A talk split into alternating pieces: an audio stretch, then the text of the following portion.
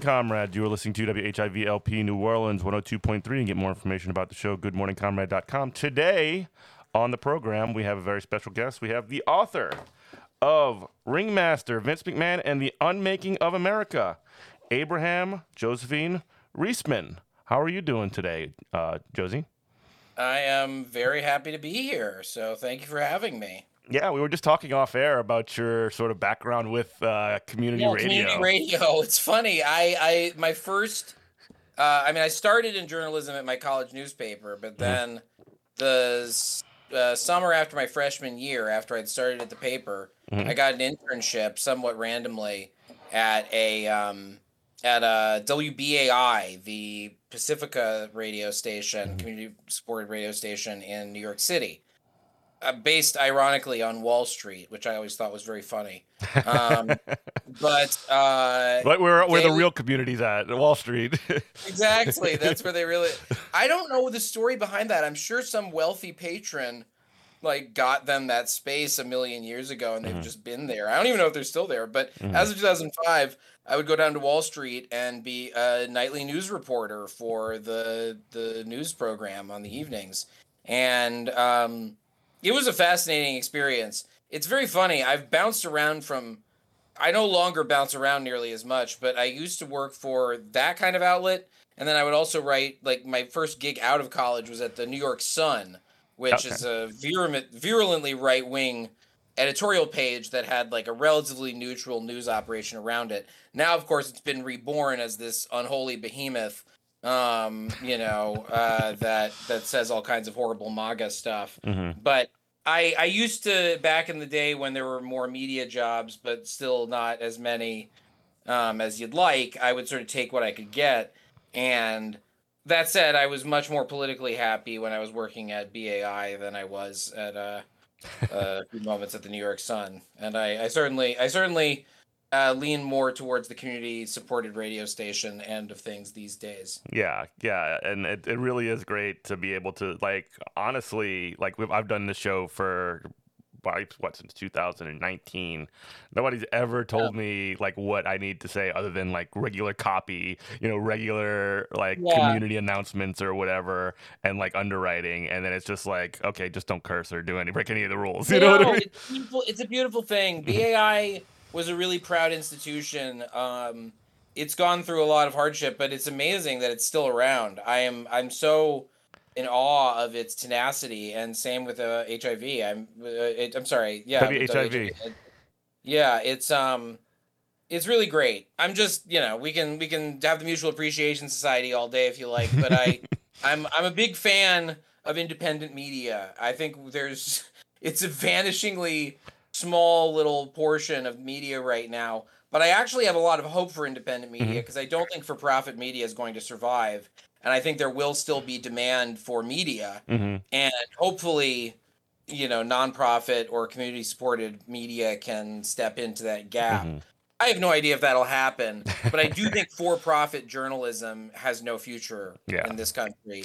And I, I'm I'm on the board of Jewish Currents, which is a nonprofit magazine. Mm-hmm. And I just, so I, I look at the way the industry goes, not just as a bystander or even just as a staffer, but as somebody who sees how the industry really works from behind the scenes. Mm-hmm. And I just don't see how the for-profit model is going to survive, because every potential backer or owner is going to demand incredible profits, mm-hmm. which a journalism organization just can't generate. Like, it, it's the most transparently obvious truism once you're in journalism. You're like, there's no way that we can sustain growth like that. It just doesn't work that way. Like, that's not how the news media works, mm-hmm. that you can, like, have some boondoggle of a media organization. Yeah. So You know, unless you're unless you're virulent, virulently right wing, in which case you can unlimited get, money. You just have unlimited, it's unlimited money. money. It's truly insane what I hear about the rates at places that shall remain nameless, mm-hmm. where they've gone full fascist. It's really amazing. You can make true bank either through that or just through the Patreon or you know whatever fund crowdfunding. Mm-hmm. mechanism you try to uh, Substack that you throw at mm-hmm. your your followers. It's mm-hmm. it's a very bizarre time. So, but that's even indica- indicative. I, I would love for independent media to have more guardrails on it, but it does seem like that's the direction things are going in. That's why it's independent. I mean, they can't be guardrails because it's independent, right? I know, and it's like that's what people want is stuff that's unfiltered. I wish. I wish for more filters, but yeah. if we're going to have to go unfiltered, I'd rather have unfiltered uh, people who are, you know, not not not complete. Not the fascist. Worst people in the world. I'm trying to find a better word for it. But yeah, that. The worst people on earth. Right, right. But um, yeah, well, and yeah, like you, like you mentioned, you can find some of your writing in Jewish Currents as well. Um, yeah, I, I don't write for them as often as I would like because they're so picky. If anybody oh. worries that me being on the board and writing for them results in a conflict of interest, good luck with any of my pitches. I yeah. We are so picky at Jewish Currents that I like never actually get picked up for anything. Although I do have an interview coming out sometime soon. Oh, that's good. Um, but uh, yeah, no, I I'm I'm I'm a big fan of the nonprofit model for media. I just don't. It just makes more sense, not just on a business spread chart, but also just on a gut check ethical level. Mm-hmm. Like I just I don't know, it just it doesn't make sense to me. Yeah, and and honestly, like the, the I think I agree with you from the at least from the angle of like traditional media cannot continue in the way that it currently does. Like yeah, the idea I don't know of what like the next model is, but the current yeah. model is not. I mean, the what, what I keep saying is like BuzzFeed News is dead and Jewish yeah. Currents is alive. Like This is I I don't and I grieve for BuzzFeed News because yeah. there were a lot of great reporters there and they published a lot of great stories. Mm-hmm. But the fact is BuzzFeed News was backed by a horrendous for-profit model that just didn't work. Mm-hmm. And now everybody can admit that, you know. Mm-hmm. That wasn't the fault of the journalists or the editors. That was the fault of Jonah Peretti, Ben Smith, and any number of other people at the top. Mm-hmm. You know. And that place got myrtleated in mm-hmm. the end. And a you bunch know, of people lost their and, jobs, unfortunately. Right, and Jewish Currents is still around. I'm not saying that to boast. I'm saying to say that the nonprofit model, I think, ultimately is going to be more sustainable. Mm-hmm. We can't put out the volume of content that BuzzFeed put out, but who cares? Like, I don't, I don't understand why that became the most important value. Is like just generating more content so that on the law of averages, you'll dominate more of the court, mm-hmm. you know, uh, to mix my metaphors. Yeah, yeah. But um, it just it just doesn't add up. And I do think that alternative models, whatever they end up being, are going to dominate the scene in like a year, in like now. Like mm-hmm. this is not a prediction about the far future. Yeah. This is just the state of things as they are right now. Legacy media is crumbling. And even and new media, God forbid. I mean, what new media thing is still really left in journalism? You know, I, I guess that the was Huffington a, that Post whole is still the around Obama or something.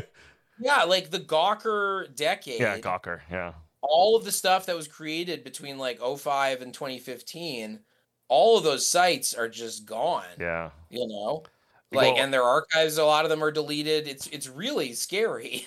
Yeah, and, and it's almost like an erasure of history as... Uh, oh, it we, is an erasure of history. As as to so of one of my favorite history erasers that we can talk about, yeah, Vince Kennedy. McMahon. But, there you um, go. It's a perfect example. um, and I guess we should get uh, talking about the book. So you wrote this book, and I've, I'm I'm um coupled about five chapters in uh, to great, Ringmaster. Great. And uh, this is a book about Vince McMahon, who is the uh, C E O of the. Uh, he was well, he was the C E O. He's the executive chairman now. Yeah, he's executive got some kind chairman. of position because they purchased. Yeah. Uh, they got purchased by um, what was the company called? Endeavor. Endeavor. It's Ari Emanuel's company. It's his holding company. So he's getting W W E is getting merged with U F C, the yeah. mixed martial arts. Um, uh, co- uh, operation. So I guess to just kind of kick us off, um, so obviously you don't write a book like this without having some kind of history or relationship or... Um, you could, or, but I did have a, I, I, I did have a history and relationship with wrestling. Yeah, so I guess maybe you could talk a little bit about that. What was your sort of history when, like, because sure, we talk about yeah. wrestling quite a bit on this show. Yeah, I um, I watched a little bit of wrestling when I was about six. I don't recall a ton of it, although I do remember seeing Hulk Hogan, who then would have been in the twilight days of his Hulkamania run in the eighties. And he uh, he ripped his shirt open. This was his big thing. He would have a T-shirt on, and he would take his big old biceps and rip that shirt in half and toss it aside. twenty-four-inch pythons. twenty-four-inch pythons, baby.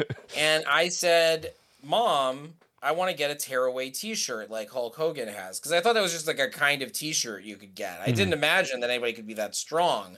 to that you rip your shirt off. Rip it apart like that. That seemed too much to believe. So my mom, God bless her, said there are, aren't shirts like that. I probably cried, if we're being honest. And then she, God bless her, um, took a shirt of mine and cut a little slit down the middle and then tied in shoestrings on either side so I could kind of pull it apart and then go zoop, and then it would tighten back up, pull it apart, go back. And um that's very economical. That's a good way that you don't have to go was, through a bunch of shirts. It was a very good use of materials. I wish I still had that shirt. It's very efficient. Yeah. Um I could I couldn't fit in it, but I'm sure I could uh find some kind of perpetual motion machine used yeah. for it. It's, it's so efficient. But um it uh that was not actually a herald of a of much of the wrestling fandom for the next few years. You know, I the rest of my childhood I wasn't watching it, and then it got really popular again around ninety-seven, ninety-eight. Oh, yeah. And I hated it because I wasn't watching it. It was just that my my bullies all loved it, you know. Oh, no. Like all of the kids who were, you know, out there bullying me, I you know, they were all wearing Stone Cold Steve Austin t-shirts and Degeneration X t-shirts, all of these these characters from Vince McMahon's World Wrestling Federation, as it was known back then. Mm-hmm. And I couldn't stand it. So I was just like, this thing sucks. I don't want to watch it. And then my best friend Brian caught an episode of W W F Raw. Raw is War, mm-hmm. the flagship show on Monday nights. And he called me and was like, you got to watch wrestling. And I said, why? I, I hate wrestling. And he goes, no, no, no, it's not what you think. And he made me watch it. And I fell in love. You know, at first it was a little gradual. But this was the su- spring-ish, would have been early to spring, uh, nineteen ninety-nine. And by May, I was completely hooked. Mm-hmm. I don't remember vividly much prior to May, but in that May, I remember vividly seeing the Raw the night after the death of Owen Hart. Oh, my. The wrestler yeah. who died live during uh, a massive pay-per-view event. After a, a faulty, um, not exactly a zip line, it's called a descender, but, you know, he was up in the rafters, and during a faulty stunt, he fell seventy feet to his death. Mm-hmm. And oh. I remember, I don't remember watching the P P V. I don't think I watched that pay-per-view because I wasn't a, as big a fan as I would later be, but I did watch the Raw the next night, mm-hmm. which was free to watch yeah, if you had cable, and it was surreal. And really, this is in many ways the origin of this book, was watching this bizarre episode of television, truly one of the strangest um, two hours of television you can possibly watch, because it's in the context of this show that has been telling you for years, okay, either implicitly or explicitly, this is fake, right? Mm-hmm. Like, we can get into how that all evolved, but as of nineteen ninety-nine, the tout was wrestling is fake, but maybe something real might happen. However, they never delineated where the fake and the real began and ended. So you could kind of make it up for yourself as to what was real and what wasn't. Mm-hmm. And when Owen died, you had this sudden shattering of that illusion. It just got um, real. The, illu- the illusion that there was no illusion, but that there was an illusion. Like, it suddenly became... It was something as, as final and real as death had entered the scene. Mm. And all of a sudden you had all of these weird scenes on that Raw, like these grown men who are tough guys who are going out there every night and showing how strong they are. They're out, they're crying like babies. in these little interviews where they're talking about Owen, their friend, who died less than twenty-four hours prior to them recording these interviews. And the mm-hmm. show went on. Sorry, I should have they, mentioned that. They continued that. the I, show I, like they had a match when, after When Owen that. died, yeah. they kept the show going. It didn't stop. And the next, the Raw the next night, they didn't stop. Mm-hmm. And I remember watching it, and they kept saying, you know, Jim Ross, the announcer, the famous announcer from back then, kept saying to the audience, I know this because I rewatched it for the book. Mm-hmm. He kept saying, this is not your typical pro wrestling show. This is real. Mm-hmm. What you're about to see is real. And that kind of pulled the curtain back. Well, it did on it did. It did. And it was terrifying to see. It was very frightening to see all of these strong men reduced to husks. Mm-hmm. And They they seemed so upset, and I couldn't tell. I here's the thing: I don't remember how much I thought wrestling was real versus fake. Mm-hmm. I have no, I wish I'd kept a diary back then, but I have no memory of what I thought was real versus what I thought was fake about wrestling. Because I knew it was fake on some level, but I knew it was real on some level because real things were mentioned, real things would happen. Somebody gets and, hit on the head with a steel chair, and it makes a big popping sound. That's that. Right, that, that can only be so just fake. That. I'm talking about like secret information. Like mm-hmm. the thing that people forget about that period was what kept people coming back was not the violence. Although I'm mm-hmm. sure there were a lot of people who just watched it for the violence or the sure. sex appeal. Although I'm sure there were people. It was primarily a matter of going, "Hey, you're not going to believe the crazy stuff yeah. we're about to do." And guess what? Some of it might even be real. And you would toss out stuff that wasn't even, not about physicality real, but you'd have someone say like, you know, you'd have a wrestler come out and say, oh, my opponent tonight, his wife has an alcohol problem. And like, you'd find out that like, or you you would have known rumors about that mm-hmm. from the newsletters or from Usenet or, or whatever. Scott Hall, remember like, Scott Hall? They they really walked the line with him in W C W when he was when he had actual addiction problems, and they wrote that into the story. Oh, that happened a million times. Uh-huh. I mean, that's that's the origin of Austin three sixteen was an angle with Jake the Jake Snake Roberts, yeah, where Jake Roberts, Jake the Snake Roberts had Aurelian Smith Junior, his real name. He had legend. Um, he had sort of gotten his alcohol and addiction problems under control, but not really. Mm-hmm. He was still pretty unstable, and Vince had him do this angle where he was like clean, a religious where he'd angle. Gotten sober and found Jesus, mm-hmm. and he really had to commit to that. And like did appearances where he would talk about how he had gotten sober and found Christ, mm-hmm. and it was all made up. Like it, this is the kind of intrusion into the reality of these wrestlers' private lives that mm-hmm. wrestling has started to have that that really began in the mid nineties mm-hmm. and never let up. I mean, that that's also the origin of, uh, you know, this infamous slash famous match that Vince had, a tag team match against Shawn Michaels and God, yeah, where it was Vince and his son Shane fighting against Shawn Michaels, who had gotten who had gotten clean and sober and found Jesus, as far as we know. Mm-hmm. And Vince wrote in a storyline where Vince's character, Mister McMahon, got really upset that Shawn Michaels was claiming there was a deity higher than Mister McMahon in the world. Like, and so they had a match where it's really one of the funniest things you can imagine on some level is someone saying, oh, God's your friend. God's so great. Well, why don't we have a tag team match with God? See how great God is. And then, of course, the guy loses. Shawn Michaels loses. Right. Where's so, your God? I beat God. I, I beat God. Vince McMahon just like shouting that God. in the ring. Vince McMahon wrote a storyline in which he beat God. You can't make that up, folks. Let me pause real quick for Station I D. You're listening to W H I V right. L P New Orleans one oh two point three. Uh, this is Good Morning Comrade. We have uh, Ab- uh, Abraham Josephine Reisman on the show. She is the author of Ringmaster, Vince McMahon, and The Unmaking of America. And uh, so on that point, sort of like one of the things that like there was also there's also a certain level of catharsis that uh, there's tension and catharsis that always goes along with wrestling. So like, oh, yeah. um, you know, Vince McMahon, for example, firing Stone Cold Steve Austin. And then the re- response is that Stone Cold beats up Vince McMahon or makes him pee his pants because he's got a fake gun to his head or something like that, or Last all moment. kinds of crazy yeah. stuff.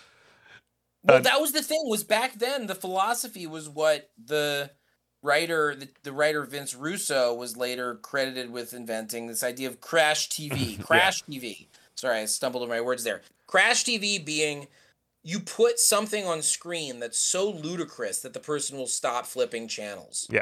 It doesn't matter whether it's funny or shocking or sexual, just something that will get someone to stop flipping channels. Outrageous. Just do something outrageous. Something outrageous that's visually outrageous, auditorially outrageous. It needs to have just a pure punch in the gut quality. Mm-hmm. And wrestling doesn't do that as much anymore, but there was this period where wrestling was peerless mm-hmm. at offending while bringing people in, you mm-hmm. know?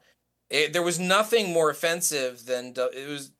It, it outdid Jerry Springer, you know, yeah. Oliver Sholem, R I P Um, yeah. in it, oh, yeah. it's yeah. its ridiculousness and its addiction to spectacle. But that was what worked until it didn't. You know, after a while, you can only play that card so many times before people stop taking you seriously. That's always the danger of this approach to reality where you're being so meta, meta, meta mm-hmm. that you run out of run ro- of, of uh, runway. Mm-hmm. You know, you can't you can't actually sustain a storytelling apparatus for that long if you're being that removed from the earnestness yeah. that was yeah. the original heart of the art form. Mm-hmm. You know, like it used to be. You committed to the lie so much that the lie became real. But that was the point. It was dedication to that lie. Whether you were a wrestler producing the lie or an audience member consuming the lie, you really committed to that lie. And now nobody knows what lie to commit to. Yeah. Because some of it's supposed to be true, some of it's supposed to be not. Even the stuff that's supposed to be not true, you're then given... When I say that something's supposed to be true, I should say, I'm not just talking about wrestling. W W E is a multimedia empire. I'm talking about their, like, quote-unquote documentaries and their reality shows and the tweets of their wrestlers, which are tightly controlled. You know, all of these other streams of media are just as important as the core wrestling product. Mm-hmm. Because when you watch the core wrestling product, you need to have all of that lore, all of that background to actually appreciate what you're watching. So it's not unlike comic books or Marvel movies in that way, where it really says... you need to consume more media if you're going to understand any one piece of media. Mm-hmm. Yeah. So um, I, I do want to sort of circle in and, and, and drill down on Vince, the figure. So you do yeah. uh, actually fairly comprehensive bio, like biography of like a lot of his childhood, and you've done mm-hmm. various interviews. And, and, you know, w- when he comes through to me as almost like a uh, a modern day, just like, Lyle Landley essentially from The Simpsons, where he just kind of like wants yeah. to sell the monorail and like move on to the next town, or or, or P T Barnum even like uh like he's actually like running the circus.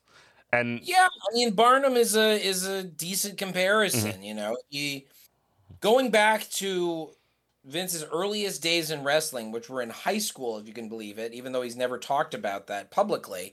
Um, You know, I talk to people from that era and from every era onward, and the word that came up most often to describe Vince, especially among people who knew him when he was a youth, was showman. Mm-hmm.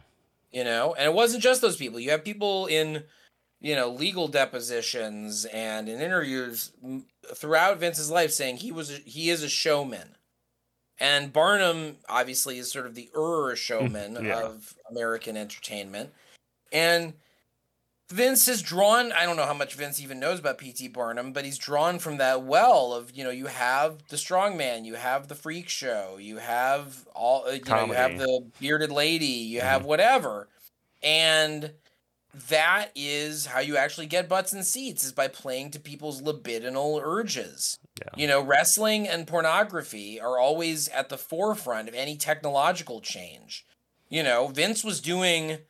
Um, over-the-top streaming before anybody was. He had his own streaming product in like twenty fourteen. Yeah, the network. Yeah, the W W E Network. Which is now somewhat defunct, or at least defunct in places where Peacock exists. Mm-hmm. But um, you know, that, and that's just the, one of the more recent examples. I mean, Vince was at the forefront of the cable television revolution and the pay-per-view revolution. Not always the first mover, but the one who managed to make it work for himself mm-hmm. before anybody else. And that's the thing about wrestling mm-hmm. is, like, similarly to pornography, because it plays to the basest urges and doesn't have a whole lot of rules about propriety, um, it can get away with trying things. Mm-hmm. You know, it can get away with saying, well, is this a new way for us to get people angry? Is this a new way for us to get people horned up? You know, you can, if you find a new path for pressing people's brain buttons, then you take it. Yeah. And and Vince was also the guy that was able to take wrestling, at least like from a from a yeah, it was regional... sort of a consortium. It was there was there was a cartel yeah. of regional promotions. It was a very regional uh, industry as of when Vince entered it in the nineteen seventies, mm-hmm. and then when he took it over, he bought his father's company, which was a Northeastern wrestling promotion of considerable size. Uh, he bought, finishes buying it from his dad in nineteen eighty-three and subsequently just goes on an immediate warpath and just demolishes the territories. Mm-hmm. It's really as simple as that. Like, he decided he was going, I mean, there were a lot of contingencies that could have led to his defeat, but as things turned out, they all worked out in his favor, mm-hmm. excuse me, in his favor. And he ended up becoming, you know, after, let's see, there were there's about ten years in, by two thousand three, mm-hmm. I bet rather by nineteen ninety-three, there's only one major competitor left, W C W. Ted Turner's World mm-hmm. Championship Wrestling. And then within twenty years, by two thousand three, there's no competitors left. Mm-hmm. From two thousand one until twenty nineteen, Vince was unopposed in the wrestling space in terms of major promotions. There was nobody the that posed a significant threat in, in well in, in the United States in the and United Canada. States, yeah. In the United States and Canada. Elsewhere, they're their own industries. But sure. you know, France, uh, Mexico, Japan, these are all places that have their own industries. But like in the U S and Canada, which is an enormous market, mm-hmm. he was the only game in town, really. I mean, there were indie promotions and smaller things, but n- nothing that was actually a threat. He managed to achieve the businessman's dream of essentially becoming a monopoly. Mm-hmm. It didn't last forever. He now has, you know, competition in the form of A E W, although that's, I think, overblown in terms of the threat it poses, mm-hmm. um, because they're they're just not aiming as high as Vince uh, currently is, you mm-hmm. know. Um, and they're and, not like it's, it's concerned with connecting with like popular culture. Like they just had this week oh, a match no, where no, Bad no. Bunny. A E W is happy to create a good wrestling product, yeah. but they're not a transmedia empire. Yeah, you know, which is what W W E has been for a long time. Mm-hmm. It is not just a wrestling show. It is streaming. It is content for networks. It is content for movie studios. It's a farm league for actors. They get coverage on E S P N, like the actual legitimate crazy. sports I, channel. I know, and they're they're lobbying now to get betting. Oh yeah, sports betting on rest pre on scripted wrestling matches. Like this is this is how deeply embedded W W E is. I think they have that. I watched I watched Backlash this past weekend, which was the show that like they had uh, with no, Bad I watched, Bunny. I watched. And they well, had, I saw like, all these... that ad, but I forgive me. Maybe I maybe I'm not up on it currently. I thought that was just them ad, doing an ad for DraftKings. Oh, maybe maybe you're I don't right. I think it was deceptive. I think the idea was it made you think you'd be betting. I could be wrong. Maybe no, I should have looked be, into I, that. I, I, I presumed. Your guess is as good as mine, but the, the sort of like message that was sent was you can go on right, DraftKings right now. The message right you were now. trying to send was, wouldn't it be cool to bet on this wrestling? Oh, okay, I got it. I I could be wrong. I uh-huh. don't want your listeners to think I'm giving you gospel on that because I actually don't have the inside scoop. It's okay. On, Uh, yeah. But but, but that, that they definitely at least want that to be the case. They well, want that they to open up. They want that to be uh-huh. the case, and they have lucrative partnerships mm-hmm. with uh, DraftKings. But like, it's just. It's crazy. Mm-hmm. I mean, it's crazy on the face of it. Mm-hmm. Yeah. But that's how you advance in uh, a, a business setting where shame is not something that is really operative, which mm-hmm. is what Vince does. Right. Uh, let me pause real quick for station I D. You are listening to W H I V L P New Orleans one oh two point three. Uh, we have Josie Reisman on the show. Uh, she is the author of Ringmaster, Vince McMahon, and the Unmaking of America. Uh, we were just talking a little bit about um, how Vince was able to sort of take wrestling from sort of a regional um, entity into more of a national and international entity to a certain extent, uh, into an empire. And I, he did this whilst, while you mentioned being an extreme showman and also having a particularly bad record when it comes to labor relations. Um, one of the, I mean, wrestlers um, are currently not um, even classified as employees. They're classified no, as contractors. No, they've never they've never been classified as employees. It's yeah. always been gig work. Yeah, it's been it's gig, gig work, work and um, gig work is the thing. And any attempts at organizing, there's the the great story of um, Jesse Ventura Jesse trying Ven- to organize it after WrestleMania two, which mm-hmm. didn't make it into the book, I will say, because the book was so chock full of other labor violations that, as you'll see, when I get to that point, I tried really hard to shoehorn that in, mm-hmm. but Vince had too much life to be able to get into detail on every single thing. Mm-hmm. But yeah, after WrestleMania two in nineteen eighty-six, Jesse Ventura, or right before, rather, Jesse Ventura made an effort to try to um, unionize mm-hmm. the locker room, and somebody snitched him out. Now, the rumor is that it was Hulk Hogan. Who knows? Um, I believe but, it. yeah, it's all wrestling is all about belief. So if you mm-hmm. choose to believe that, go ahead. But um, uh, but yeah, no, Vince does not like unions. Mm-hmm. Vince's father didn't like unions. Vince's grandfather didn't like unions. They're, they're business owners. They they are fundamentally allergic to unionization. Mm-hmm. And there is basically no hope of unionization right now in wrestling. It's it's become because it's so firmly entrenched as a non-union profession, mm-hmm. it's really hard to reverse course on that. Because there's legislation in place that like just allows that. I mean, mm-hmm. because there's no or rather there's lack of legislation in that wrestling has sort of never been meaningfully and informedly regulated mm. in this country. It just doesn't happen because nobody takes wrestling seriously as a product. So therefore, it seems like you don't have to treat it seriously as an industry that requires worker protections. And, indeed, like, indeed, like Vince actually like. So there was a tradition in wrestling of essentially like wrestling being like at least somewhat responsive to local boxing commissions or whatever, right? And that's in the eighties no longer became the case even. Yeah, there's still places where there's some regulation, mm-hmm. but yeah, the point was in the eighties, um, Vince and his wife Linda went on a campaign, somewhat covert, but then it became outed by the New York Times in nineteen eighty-nine to deregulate wrestling. This was their entry into politics. This is how they met Rick Santorum when he was a junior lawyer.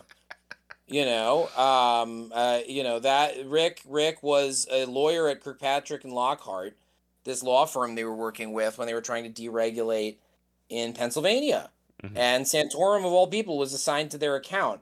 So that was the be- not just because of Santorum, but that kind of politicking mm-hmm. was the beginning of them being in conservative politics. Mm-hmm. Now, for a while, they donated to both Democrats and Republicans, as long as they were, you know, pro-business, quote unquote. Right. But um, eventually that hardened, as is true for many donors, into just donating to the Republican Party, you know, to Republicans.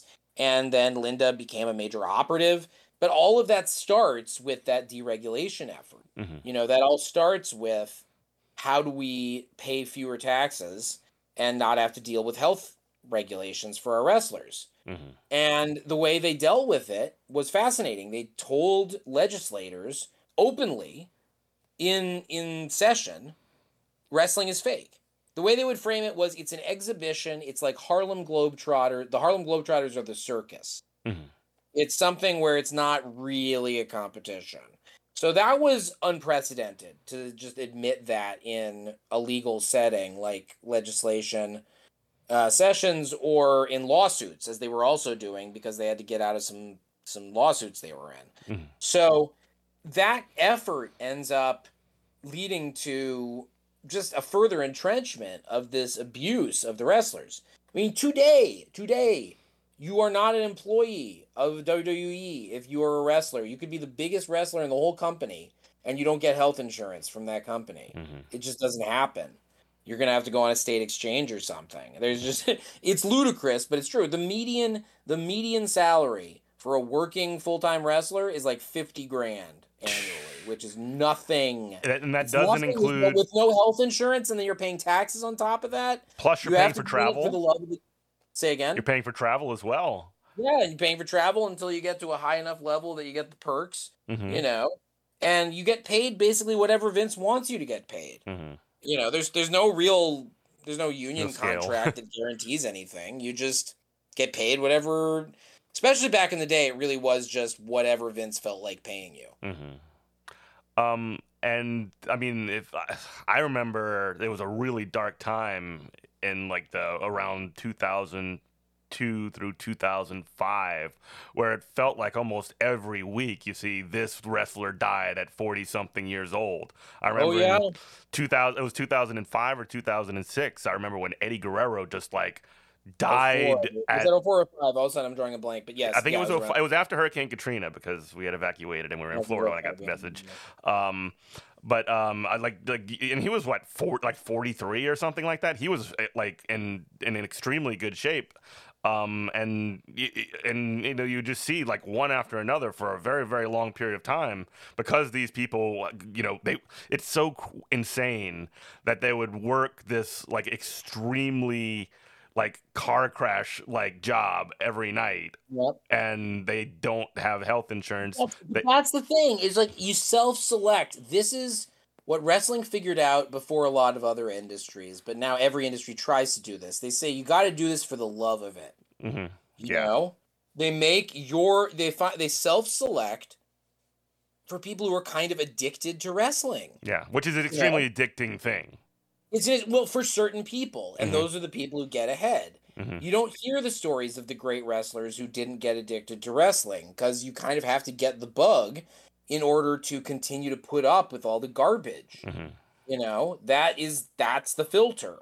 And so you end up with these wrestlers who are very successful but see themselves as the products of a system that they have to reinforce, and that mm-hmm. system keeps most people out and keeps the people who are in it Loyal. Under the heel of the promoter.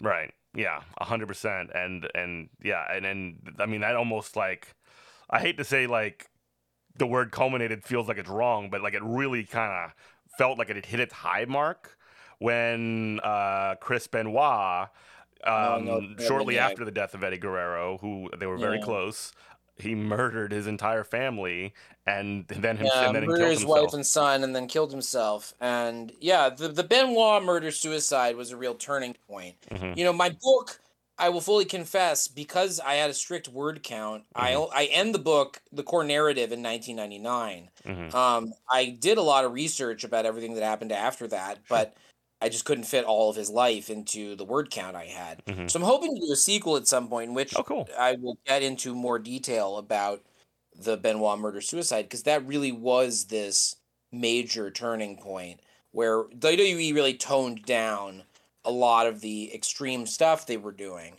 And that transition needs to be reckoned with, because although they toned it down, they still warp reality in this very... Um, uh efficient and dangerous way. Mm-hmm. You know, like, even though they're not giving you the shock value stuff, I would contend that their manipulation of reality is is just as dangerous. Mm-hmm. And their breeding of cynicism among people who watch, it's it's it's really interesting as a social phenomenon. I mm-hmm. love wrestling. Oh yeah. But I really fear what wrestling has become in a lot of ways. And and, and again, you know, one of those sort of descriptions or, or ways that they do sort of manipulate history is they sort of they, they rewrite the history of their own their own um like of the industry, the wrestling industry itself, because when oh, they, they own everything, they yeah, own the when, tape libraries, they, they, and so like when W C W went under, essentially, you know, Ted Turner sells off all of, or who it was, A O L Time Warner at the time, sells yeah. off all of the all of all, basically everything, the entire canon. Not but but Vince didn't buy the contracts of the top talent. No, no, no, no, no. That's that's that's that's much more of a liability, but but but they're able to essentially have these libraries where they make now on like Sunday nights on A and E, yeah. uh, they have these, you know, documentary these nights. Biography things that are just these fake documentaries that, you know, p- position themselves as real, but are unbelievably manipulated narratives. Mm-hmm. But the reason they get to get made is because nobody else has access to the archival footage. Mm-hmm. You can't run it. So if you want to tell wrestling history, you have to go through W W E most of the time, mm-hmm. you know? Or you just don't have tapes. You just have somebody doing or an interview. You just don't have tape, or you try to do that. Fair use or whatever. It's really hard to tell wrestling. Here's the thing. There are people who tell wrestling's history outside of W W E, but they tend to be in either like small press books that people don't read, mm-hmm.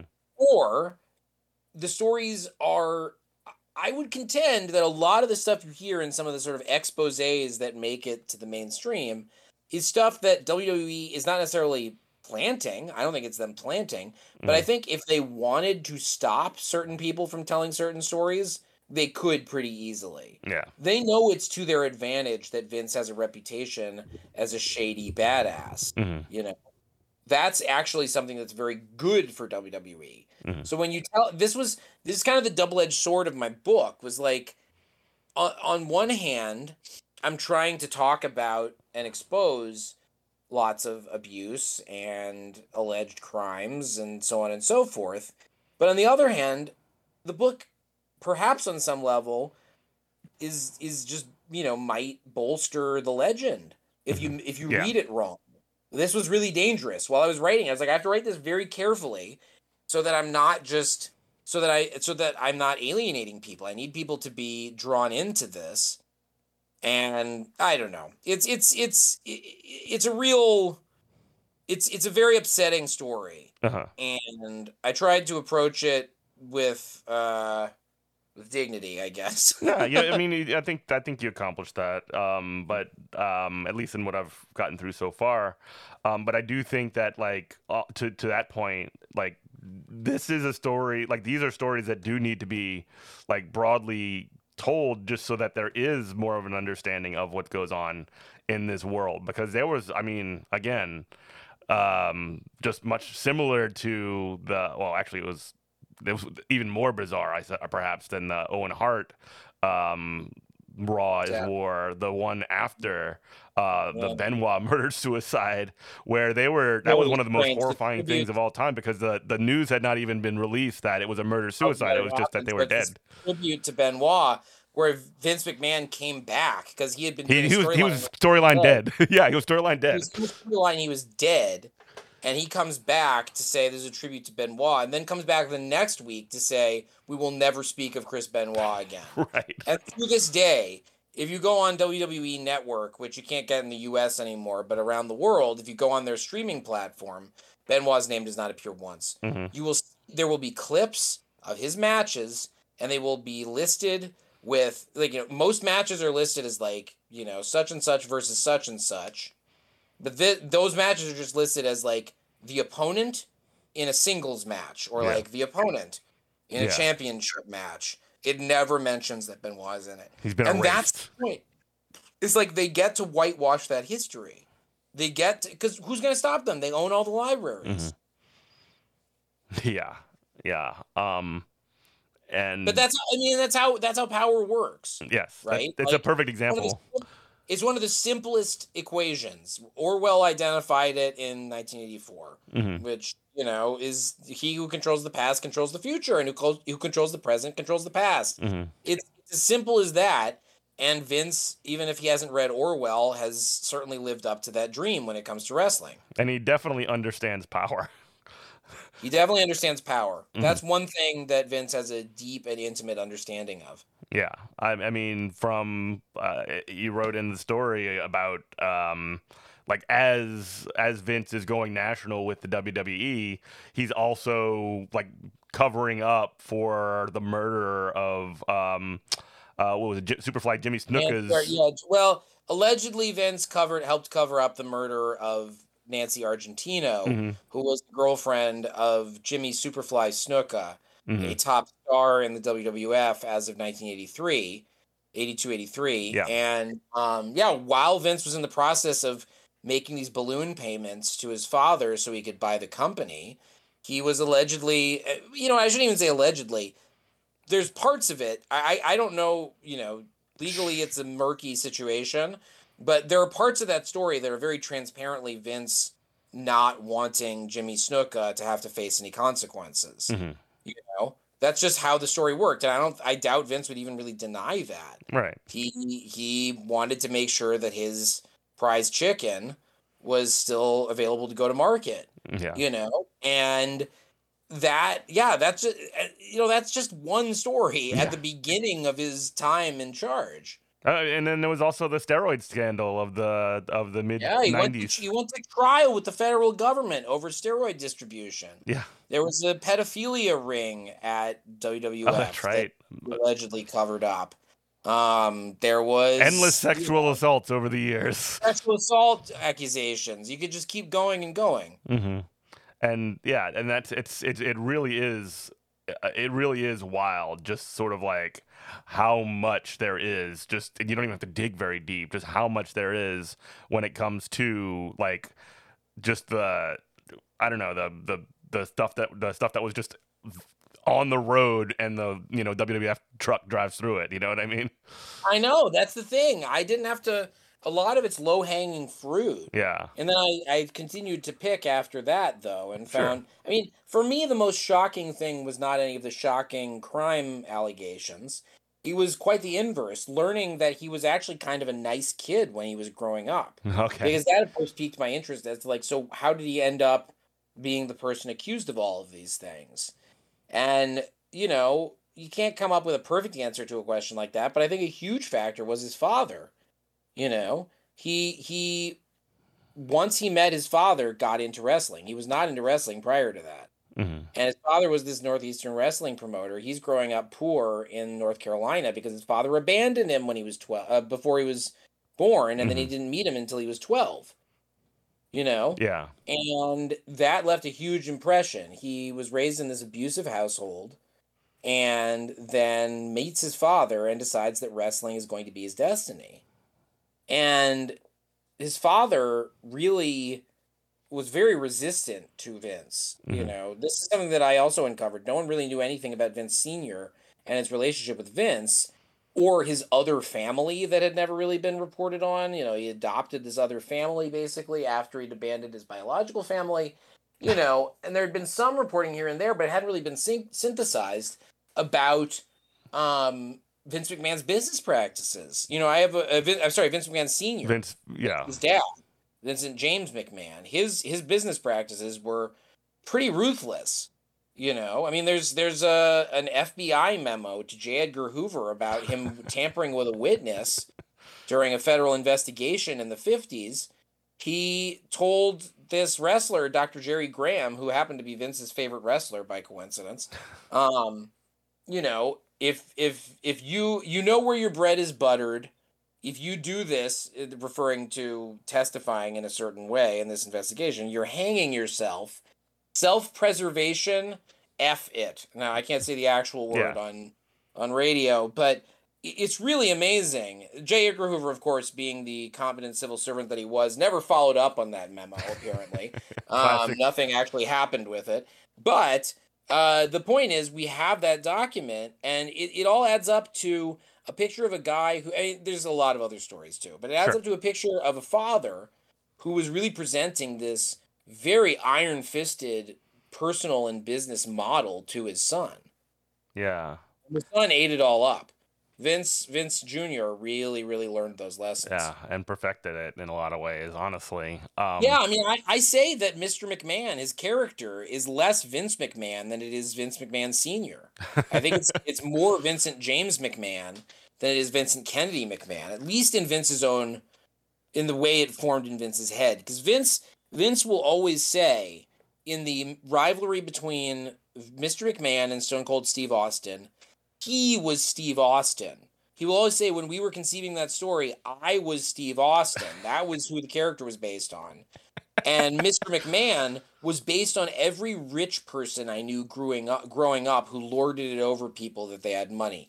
Now, Vince didn't know that many people with money growing up. Mm-hmm. You know, at boarding school, probably he met some folks. But I'm the main person in his life over and over who had a real influence and left a real impact, who was rich and lorded it over people, was his father. Mm-hmm. You know, that was the guy. There are plenty of stories of him being rich and letting everyone know that he's not one to be messed with. And I think Mister McMahon, it's no coincidence that the name is just a male honorific of power, and then the last name of this man who abandoned Vince when he was a child. Yeah. Yeah. On the um the uncovering some of this sort of unknown history, that's actually very, very interesting, because it's something that wasn't really like no like like you mentioned that you did some interviews with um like family members. How how did that first off, I, I, I really gotta ask, like the process of tracking them down, and also were people excited to talk to you about this stuff? Because I um, imagine it's people probably who knew, people who knew Vince as a youth were generally willing to talk to me. Uh-huh. Ones that I was able to get in touch with, because Vince didn't make a huge impression on a lot of people. That was the amazing thing. Not until he got to high school and started doing pro wrestling, and pro wrestling shows at his boarding school, military school, did he start to really develop a reputation as like a fun guy. Mm-hmm. He was sort of known as this like generally nice kid who people didn't really have much of a thought about. Um, and then he really finds himself, and it all changes, you know? Mm-hmm. That's interesting. I mean, yeah, that is sort of like what clicked there. It's the, and, and, and it might right, just be the meeting the father at thirteen, twelve years old or whatever he said. Right. When he was twelve, he starts watching wrestling uh, through his father. Mm-hmm. And at some point, he just decided he was going to be this, like I said, showman. Mm-hmm. And you know, that his his his product was going to be entertainment, and he really threw himself into it. I mean, I, I I really was astounded to learn about these pro wrestling shows he would do at his gym in high school, you know, when he was Ape Man McMahon. Ape. You know, he's, but the point is he never talks about this. He never talks about this, and I'll tell you why. Because the the self-mythologizing mm-hmm. about Vince McMahon is that he was a juvenile delinquent. Mm-hmm. He was not the kind of kid who would get permission from the administration to do a fake wrestling show. The the image that he projects about his youth is, I was a rough and tumble kid who was constantly getting into fights and causing trouble. And he tells scores, stories about that when it has to do with military school. But from everything I could find, at military school, all he was doing was mostly going to class and then doing these pro wrestling shows and doing sports, which he wasn't very good at. So he he basically did some of the same rewriting of history on himself, essentially. Absolutely. Oh, absolutely. Mm-hmm. That's essential for anybody who's trying to create a, mystique, a business. Yeah. Path. Yeah. Yeah. Yeah. Um, as we sort of start to wind down, um, I did want to ask uh, one more thing, and just sort of like in the sort of yeah. like later trajectory that was sort of interesting. We have about ten minutes left. Um, sure. Just sort of like wh- how he presented himself on television for like many years as a commentator, and then also all of a sudden, in what it was like nineteen ninety-six, he's all of a yeah, sudden an on-stream. Have these little blurred outs. Mm-hmm. I mean, that was actually very interesting. People had forgotten in the popular mythology that Vince was outed as the owner in nineteen ninety-six. Yeah. Everyone thinks it happened with the Montreal screw job more than a year later, but yeah. it had started in, prior to that. It would just happen in these weird dribs and drabs where you as the audience had no idea what was going on, really. Because, mm-hmm. yeah, he had presented himself as an announcer. announcer guy. Just the, the announcer, no matter how absurd that was, mm-hmm. in the context of the W W F, he was just an announcer. And then it seemed advantageous to try and mess with the fourth wall and admit that Vince was what he was. And so they did. Mm-hmm. And if that's something that can goose people, they'll do it. Yeah. So that was, they broke the seal in ninety-six, but it doesn't really kick into high gear until the so-called Montreal screw job, if you'll forgive the, the, yeah. the term art. Um, in nineteen eighty-seven, when famous wrestler Bret Hart had the script flipped on him by Vince, Um, in a deeply humiliating moment. Yeah. Um, after that, then they really doubled down on Vince being a character. Mm-hmm. And what was interesting was prior to that, they'd been experimenting with Vince being a good guy. And then they really commit to him being what the public perceives as a big parody of himself, but which, like I said, I would contend is in many ways a parody of his father. Mm-hmm. Yeah, and then you also kind of get the um, the sort of like fantasy, I guess you could say, of like the Stone Cold Steve Austin, and then like everybody else later down the line of being like, I'm the top good guy and I'm gonna beat up my boss. You know what I mean? Like, who right, doesn't want right. to do that? And, and the thing is, the audience ate it up because it was like, well, he really is beating up his boss. Like, the because th- on some level, sure, you know, it's fake, but also this boss is really putting his life on the line. I mean, mm-hmm. there were some really dangerous matches oh, that yeah. Vince McMahon has had where he really was risking life and limb. And he was in like uh, he was like a bodybuilding freak, and like he was he was also implicated in the steroid stuff. For years, he was a bodybuilding freak who didn't actually show off his muscles on yeah. television. But then all of a sudden, when he shows up for a wrestling match, he's like just this jacked monster. Fascinating. You watch that episode when he first takes off his top, and you can see how jacked he is. Yeah, Jerry and the King Lawler all, like like squealing. Jerry the King Lawler just like sounding almost homoerotic about him. He's like, he's jacked. Look at him. He's amazing. Unforgettable. It's truly unforgettable. Another yes. another. I wish I'd been watching wrestling when I when that first happened. I mm-hmm. was not yet a watcher, but rewatching it, watching old V H S rips of the live broadcasts, you get a sense of how momentous and strange it was. Yeah. So, um, and I guess as we as we wind down, um, you know, th- there was the recent sort of like deposing of Vince McMahon, and then of course he came back into the into the, the structure through this like wild deal that took place, and and yeah. all these other things. I, you really kind of get the sense that he's the kind of guy that will just be in power until he dies. He cannot be away from it. I can't it. imagine him letting go of power at yeah. any point. If he hasn't by now, he's not going to willingly. Yeah. Much like I Dianne Feinstein, he will just ride it until the end. Well, ride until the end, and Ari Emanuel has a hell of a time ahead of him trying to be Vince McMahon's boss. Yeah, Vince true. McMahon does not historically have bosses. His dad was his boss, and that was about as much as it gets. Yeah, you know, as far as it went. Yeah. All right. Well, um, where can we find more information about your book? Is there anything else you wanted to say? Yeah, please. If you want to find out more about the book and the zine that spun out of it, you can go to ringmaster the book dot com, or you can go to abraham reisman dot com, R I E S M A N. There's a zine? Yeah, there's a zine. We got a zine. It's called Greater Power, a Vince McMahon zine. You can order it. If you go to ringmaster the book dot com, you can find a link to Secret Headquarters, the comic book shop that's selling it online. Oh, no way. That's pretty cool. I might have to look into that. It's got great stuff. Box Brown, the comics artist, illustrated a section of my book. Uh, Nate Powell, Leela Corman, a lot of really great artists and writers contributed stuff to it. So, yeah, check it out. Yeah, that's awesome. Yeah, everybody should go check that out. Well, um, thank you so much, Josie. I appreciate you coming on the show, and uh, really nice talking with you. I'm, you know, proud owner of a uh, signed copy by you, uh, which was really nice of you. Great. But uh, thanks so much for um, for listening, everybody. Thanks for joining me, Josie, and uh, everybody have a wonderful night. We love you. Bye-bye. Pull up on, pull up on, pull up on, pull up on, pull up on, pull up on, pull up on, pull up on, pull up on.